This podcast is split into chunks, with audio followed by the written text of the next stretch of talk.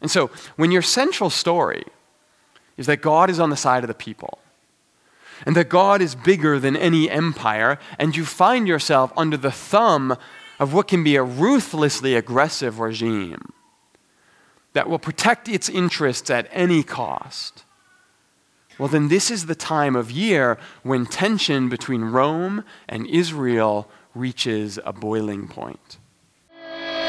Welcome to the Commons Cast. We're glad to have you here. We hope you find something meaningful in our teaching this week.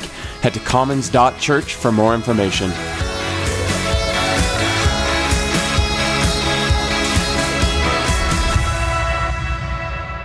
welcome today. My name is Jeremy, I'm part of the team here, but we want to welcome you to an already busy day. We've had child dedications and baptisms and palm branches and more. And for some of you, this may be the first time that you have ever tried to fold a palm cross. And it is a little tricky, but I promise it can be done. Every year, I feel like I have to rediscover the right technique all over again. But I'm sure there's someone who's sitting near you who's an expert who can help you out with that. Now, of course, all of this is because this is Palm Sunday, the moment in our year where we enter into those final steps that lead us towards Easter, and we commemorate together Jesus' final entrance into the city of Jerusalem. Now, there's a lot of symbolism and meaning and politics involved in this moment. And so we will take time to unpack all of that today. But first, we need to pause to look back. Because not only do we always recap the previous week, but we have also just spent five weeks now preparing ourselves for what we are on the doorsteps of. And it's almost as if Jesus lays out the clues for us in Palm Sunday, and then he explains them for us at the conversation over the Last Supper, and now we get to go back and notice them.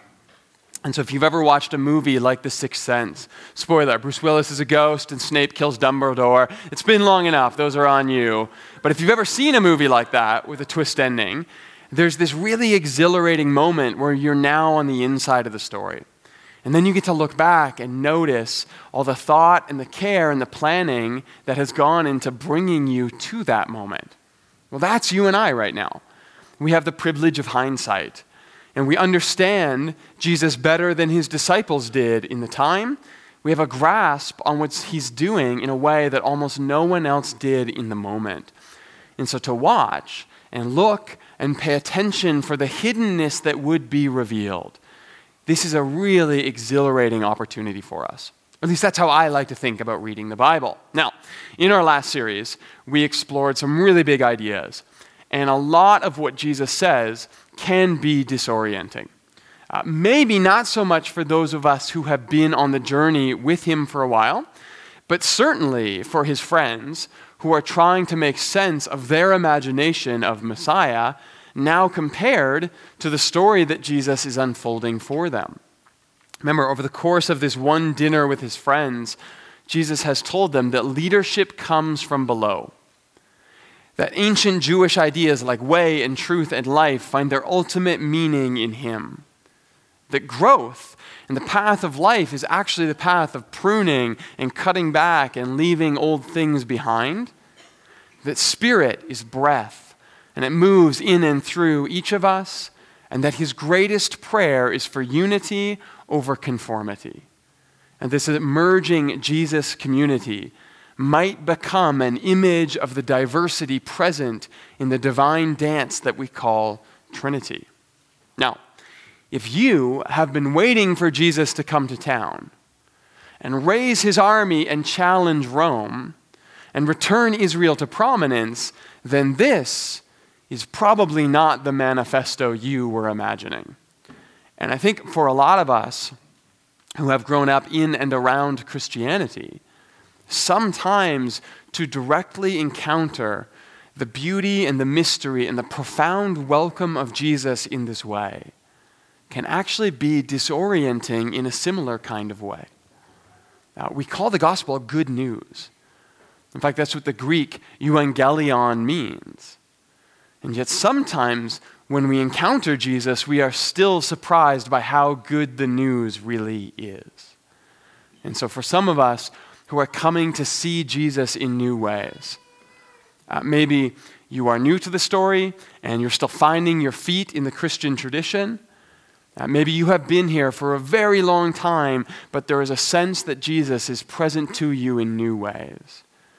Then I want to urge you to lean into that this Holy Week. Because in certain circles, this might be called conversion, but what it really is, is the ongoing process of learning and unlearning and relearning our faith. And that is something that should be always happening in and through you as you encounter the Christ. There is no end to your salvation, there is only a beginning. Now, let's pray, because today is Palm Sunday. Lord, who enters our lives, often from left field, in ways we are unprepared for, might we notice you with us today leading in quiet confidence, humble on a donkey in grace and peace, amidst a world that clamors for volume and strength and power.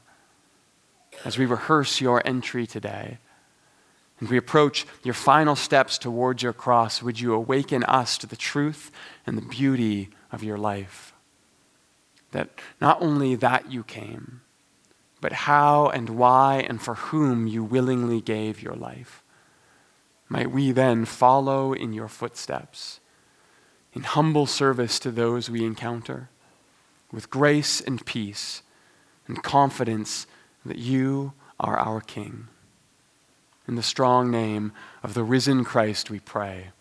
Amen. All right, Palm Sunday. And that is why I am wearing green today to mark our point in the year but this is also the moment where we look back and rehearse Jesus' entry into the city of Jerusalem. And one of the key things that we're going to see today is that there is always two ways to do anything, even an entry into a city. So, in the last couple weeks, my four year old son, Eaton, has started telling us about his imaginary friends. And he has a particular friend these days named Jason, who for a while he was calling his visible friend. And it took me a while to understand that he meant to say invisible, and he wasn't just reminding me that all the other children are visible as well, because he does tend to capture my attention. However, after we had a lengthy conversation about the variety of negative prefixes in the English language, he did tell us that his invisible friend, Jason, was coming over in eight minutes, very specific timing and that we all had to hurry and clean the house before he arrived. Now, I don't know what that says about what he has picked up about our family cleaning habits. Clearly, we do a lot of scrambling to be presentable whenever you come over. But even worse, what he actually said was My invisible friend Jason is coming over in eight minutes. We have to hurry and clean the house. Quick, push everything to the sides. So we got to clean for company, but not that much. I mean, let's not get crazy here, okay? Just get everything out of sight. That's good enough. And now you know not to look behind the couch when you come over, because apparently that's where we put all the stuff and what we've taught our son about cleanliness. Thank goodness it's not actually next to godliness.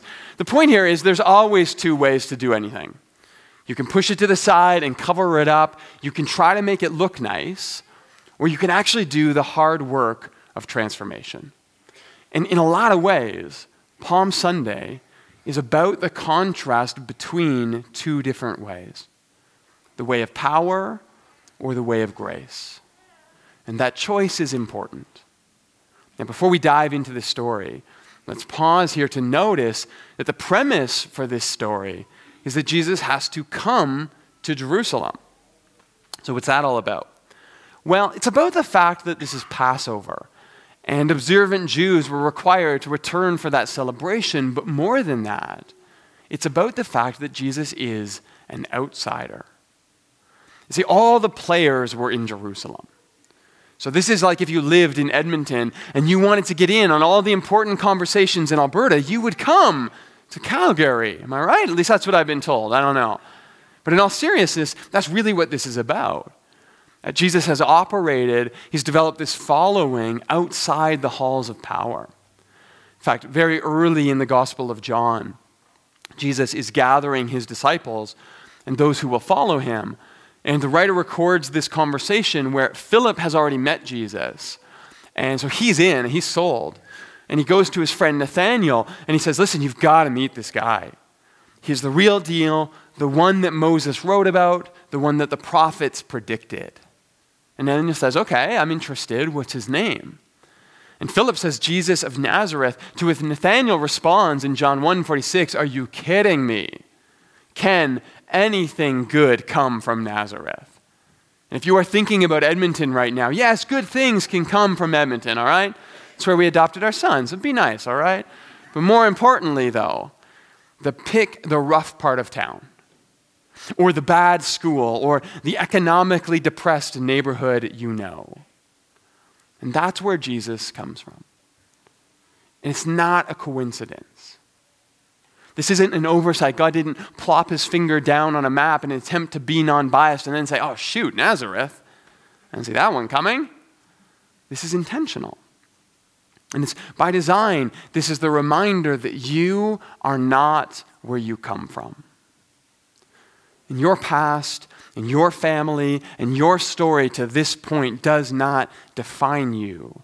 And yet, it's also the reminder that when you are able to bring your past with you, and when you're able to carry where you came from inside of you, then you're able to see the world in more than one dimension. I mean, it is possible to see past your privilege. It's possible to work very hard and earn everything you have and still understand you had a head start. But for God to begin at a disadvantage reminds us of God's preferential option for the oppressed. That when God wants to see God's self as human, God is seen as one who struggles to be taken seriously. And because of that, we should all be very careful about the voices we dismiss simply because they come from outside the categories that we are familiar within. And so Jesus comes to Jerusalem. And imagine that. The divine Son, with his ragtag group of devoted followers, has to travel to the religious capital where the theologians already are. It's a pretty remarkable image, really. But what happens when he arrives? Well, for that, we're going to have to stay in the Gospel of John, as we are this Easter, but we're going to have to go back to chapter 12 because this is the chapter that outlines Jesus' journey into and entrance in the city. However, at the start of that chapter, we read this note about Jesus coming to the hometown, a city called Bethany or Bethphage, of a man named Lazarus, a man that he has already met, a man that he has already raised from the dead. And if you remember back to the start of Lent, we talked about the poetry of this particular gospel writer the way that the author of John likes to weave together different images and stories to hint at deeper meanings. Well, the fact that Jesus comes to see Lazarus as his last stop before Holy Week, this is supposed to make you sit up and take notice. This is more than just a wink and a nod. This is Jesus saying, if you remember that, it was nothing compared to what comes next. And before we move on, this is just for free here. But a lot of people remember Lazarus. Uh, he is the subject of the shortest verse in the Bible, after all. John 11, 35, Jesus wept, everyone's favorite Bible trivia answer. However, notice here that Jesus comes back to visit him. So this was more than just a random miracle, this was a relationship in Jesus' life. And all of a sudden now, I notice that even though Jesus has the power to bring someone back from the dead, he still cries and he grieves the loss of that friend. Um, things get better, but it's important not to rush someone through to that realization. And it can be really easy when you're on the outside to decide when time is up. It's time to move on. It's time to get over it. And look, if I knew what Jesus knew and I knew that Lazarus was coming back, I probably would have been ready to tell Jesus to get on with it too. But sometimes our job is to sit with someone in their grief until they decide it's time.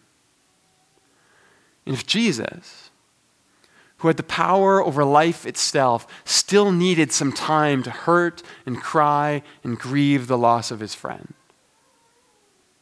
And empathy is the only response that ever makes sense to those who hurt. And so, my advice is that when you think you have been patient with someone, then slow down and wait some more. Now, after this hint of resurrection on the horizon, we read in verse 12 here that the next day, a great crowd that had come for the festival heard that Jesus was on his way to Jerusalem. So they took palm branches and they went out to meet him, shouting, Hosanna! Blessed is the one who comes in the name of the Lord. Blessed is the King of Israel. And Jesus found a young donkey, and he sat on it, as it is written, Do not be afraid, daughter Zion. See your king coming, seated on a donkey's colt. Now, at first, Jesus' disciples did not understand this. It was only after Jesus was glorified that they realized these things had been written about him and that these things had to be done to him. Now, there's a lot packed into those short four verses. And so we need to talk today about palms and songs and titles and entrances. And then we will circle our way back around to talk about what this means for us. But let's start with palms. Today, you hold palms, and we wave palms, and you create crosses out of palms. And so palms have become this symbol for Christ and his peace in the world. But that is not what palms were about 2,000 years ago. You see, palms had always been associated with the sovereignty of Israel. In fact, about 130 years after the death of Jesus, another Jewish figure rises up. His name was Simon Bar Kosiba, but he later changes his name to Simon Bar Kokhba, which meant the son of a star. And he led what is known as the Bar Kokhba revolt in 132. And somehow, against all odds, it actually succeeds in taking back land from Rome. They set up an independent state in Judea, and that lasts for almost three years before Rome comes back in with their military and they completely crush everyone. And so 135 of the Common Era is where the Jewish diaspora is usually dated to. Because after the Bar Kokhba revolt, any semblance of a Jewish state had been completely destroyed. But what's important here is that as soon as the Bar Kokhba revolt had established an independent state, they minted their own coins. And you can see these coins online. We found a lot of them. But on every coin was stamped an image of palm leaves with the slogan, To the freedom of Israel. And this is exactly what is on the minds of the crowds as they gather and they wave palm branches over Jesus. This is an image of impending war. Next, we have titles and songs. And the writer records for us the people shouting, Hosanna! Blessed is he who comes in the name of the Lord. Blessed is the King of Israel. And that last one kind of gives it away. Because if you are Rome, you are not going to be impressed with anyone being called king in your territory. Now, kings are kind of hard for us because we imagine this in a very symbolic manner. I mean, we have a queen in Canada, but even if we are very committed monarchists, we generally don't imagine ourselves expressing much fealty to the crown. This, however, is perhaps more like the fractured political tension we see in the States right now. And imagine a group declaring that their candidate is not only going to win the next election, but that the current president is invalid and their leader is the president right now. That's a big deal. Even Hosanna is a very nice sounding word, very beautiful and welcoming, but what it actually means is God save us now. And that had become a rallying cry in the period as the people called on God to overthrow what they saw as the illegitimate Roman government. So palm branches are political. And these songs are political, and these titles are political, and Rome knows all about this because this type of political protest happened every year at Passover. Now, why is that? Well, it's because Passover is about Exodus. And the central story in the Old Testament is the Exodus, the story of how the Hebrews are saved from slavery in Egypt and brought out into the promised land. It's the story of how God hears the cries of the oppressed. It's how God acts in solidarity with the oppressed. And most importantly, Passover is about the impotence of empire to stand in the way of God's commitment to the liberation of all who are oppressed. And so, when your central story is that God is on the side of the people, and that God is bigger than any empire, and you find yourself under the thumb of what can be a ruthlessly aggressive regime that will protect its interests at any cost well, then this is the time of year when tension between Rome and Israel reaches a boiling point. Now, you might say, well, if Rome is so powerful, why do they care about some homeless guy from Nazareth? And the truth is, they don't. What they care about are all the ways that mobs can be whipped into a frenzy when this political and religious and ritual celebration converges. And so, what happened every year at this time was that Rome would make a display of their own. And what they would do is they would have a Roman legion march from where the prefect, in this case Pontius Pilate, lived in Caesarea. Would march into the city of Jerusalem every year during Passover. Now, Caesarea is in the northwest part of the region, and so that means they would march south along the water and then into the city from the west. And they would do this with soldiers and swords and chariots. And the prefect would ride in on a war horse and they would chant imperial slogans as they entered the city. Things like peace through victory. Things like every knee shall bow and tongue confess the name of Caesar. Things like there is no name under heaven by which men can be saved but Augustus. And all of this was a show of force to say, we make the rules. We know your stories, but your God is not bigger than us. Because strength is the way of the world. And we know you're excited, so have your party, but don't do anything you'll regret. You see, Passover was the time of the year when Israel remembered her glorious past, but then had Rome rub her nose in her meager present. And by the way, when we say things like grace and peace, or when we say there is no name under heaven but Jesus, when we say salvation belongs to our Lord, this is more than empty religion. This is a counter narrative to empire. Because these are political statements that remind us of how the world really is. That peace comes through grace, not war, no matter what our politicians tell us. But what this all means on Palm Sunday is that while Jesus is entering the city from Bethphage in the east, where he has just met with his friend Lazarus, at the very same time, Pilate, the representative of Rome, is entering the city from the west in Caesarea. And so, on both sides of the city, crowds are gathered. On both sides of the city, political slogans are being chanted. On both sides of the city, a coming king is being hailed. But one comes in strength, and the other comes in peace. Now, the great irony here is that the crowds really don't seem to notice the difference. In Luke's version, he says that as Jesus approached Jerusalem from Bethphage, he saw the city. He wept over it and he said, If you, even you, had only known what would bring you peace. But now it is hidden from your eyes. In fact, some people think that Jesus is specifically thinking of two future events here the destruction of the temple in 70 CE, and that moment we spoke of when the Bar Kokhba revolt is crushed in 135. Uh, two violent uprisings against Rome are met with incredibly violent ends.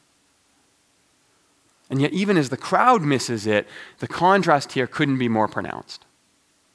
Where a literal red carpet is laid out before the Roman king, dirty, smelly cloaks taken willingly off impoverished backs are laid before Jesus.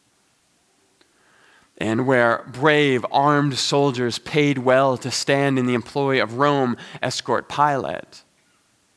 It is terrified, ultimately cowardly friends that accompany Jesus.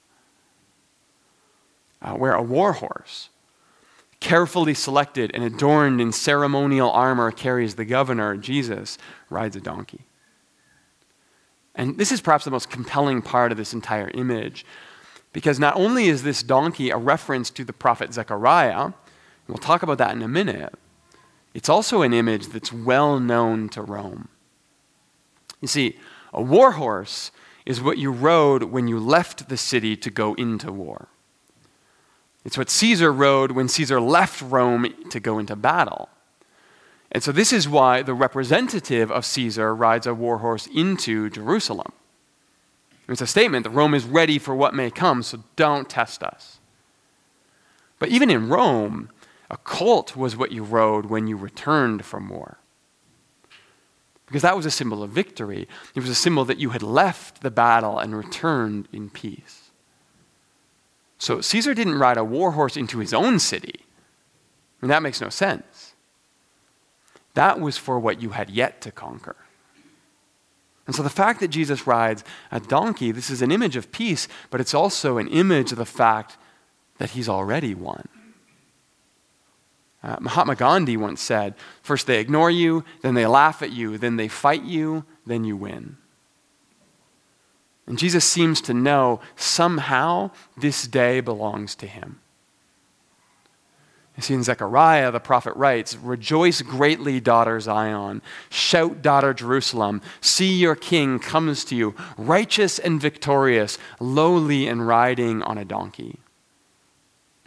So there's already this imagination that the Messiah would one day ride into Jerusalem victorious on a donkey. But the expectation in Israel was always that first he would ride on a horse.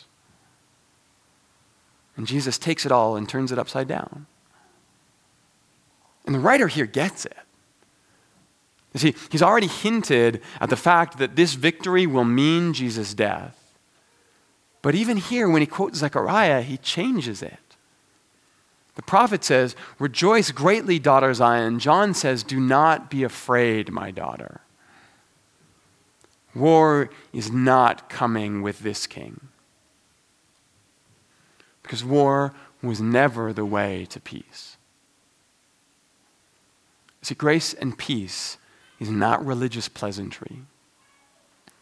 It is a political statement that challenges the prevailing worldview of peace through victory. And Jesus' entry here is not just religious theater, this is political parousia orchestrated to undermine the claim of Rome to power. And that all might seem great and grand and splendid and very distant from us. But the truth is, it is all much closer than we imagine. Because there are always two ways to do everything. And often we forget that there is more to life than power. So every time I get in a fight with my wife, and I try to manipulate or manage her, and I try to use my way with words to talk circles around her so that I can win, when I choose control over trust and I give in to power instead of being vulnerable and open and listening and responding to her, then I miss the point of Palm Sunday. And every time I get a bit nervous and I think that what this country really needs is a little bit more of my brand of Christianity. And by hook or by crook, if we could just legislate and regulate and enforce a level of respect, and admiration for my imagination of God, things would be great. What happens is I give in to power and I miss the point of Palm Sunday. Because any spirituality, even one that espouses peace and love, and yet makes room for violence and power in the pursuit of its goals, will inevitably devolve into the coercive game that Jesus refuses to play on Palm Sunday. In Jesus, God says, absolutely no to of force and violence and power and religion. Even if that means riding helplessly toward a war horse on a donkey. This is more than religious ceremony today. It is a way of being in the world. And it is the reminder that there are always two paths to choose.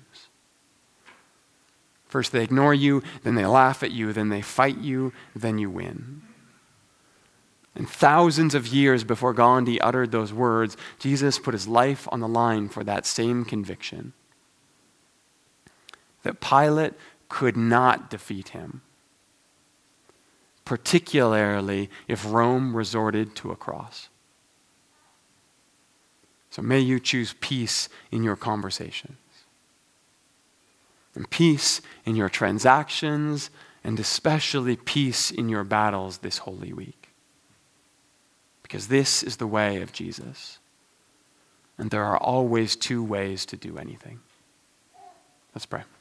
God, as we take these final steps toward Holy Week, your entrance into Jerusalem, your death on Good Friday, and your resurrection on Easter Sunday. May we experience this story well. And may you walk with us into the depth and the darkness of Friday.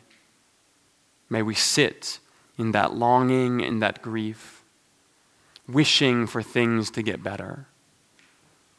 May we experience the despair of not knowing if it ever will Also, that on Sunday we might be surprised all over again by the incredible power of your love.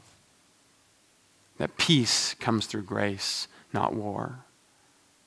That victory comes through relationship, not battle. That you are always willing to give yourself away, to show yourself to be the king we need. God, as we engage in this Holy Week, May we think and reflect, but may that grace and peace bleed through in every conversation we have. In the strong name of the risen Christ, we pray. Amen.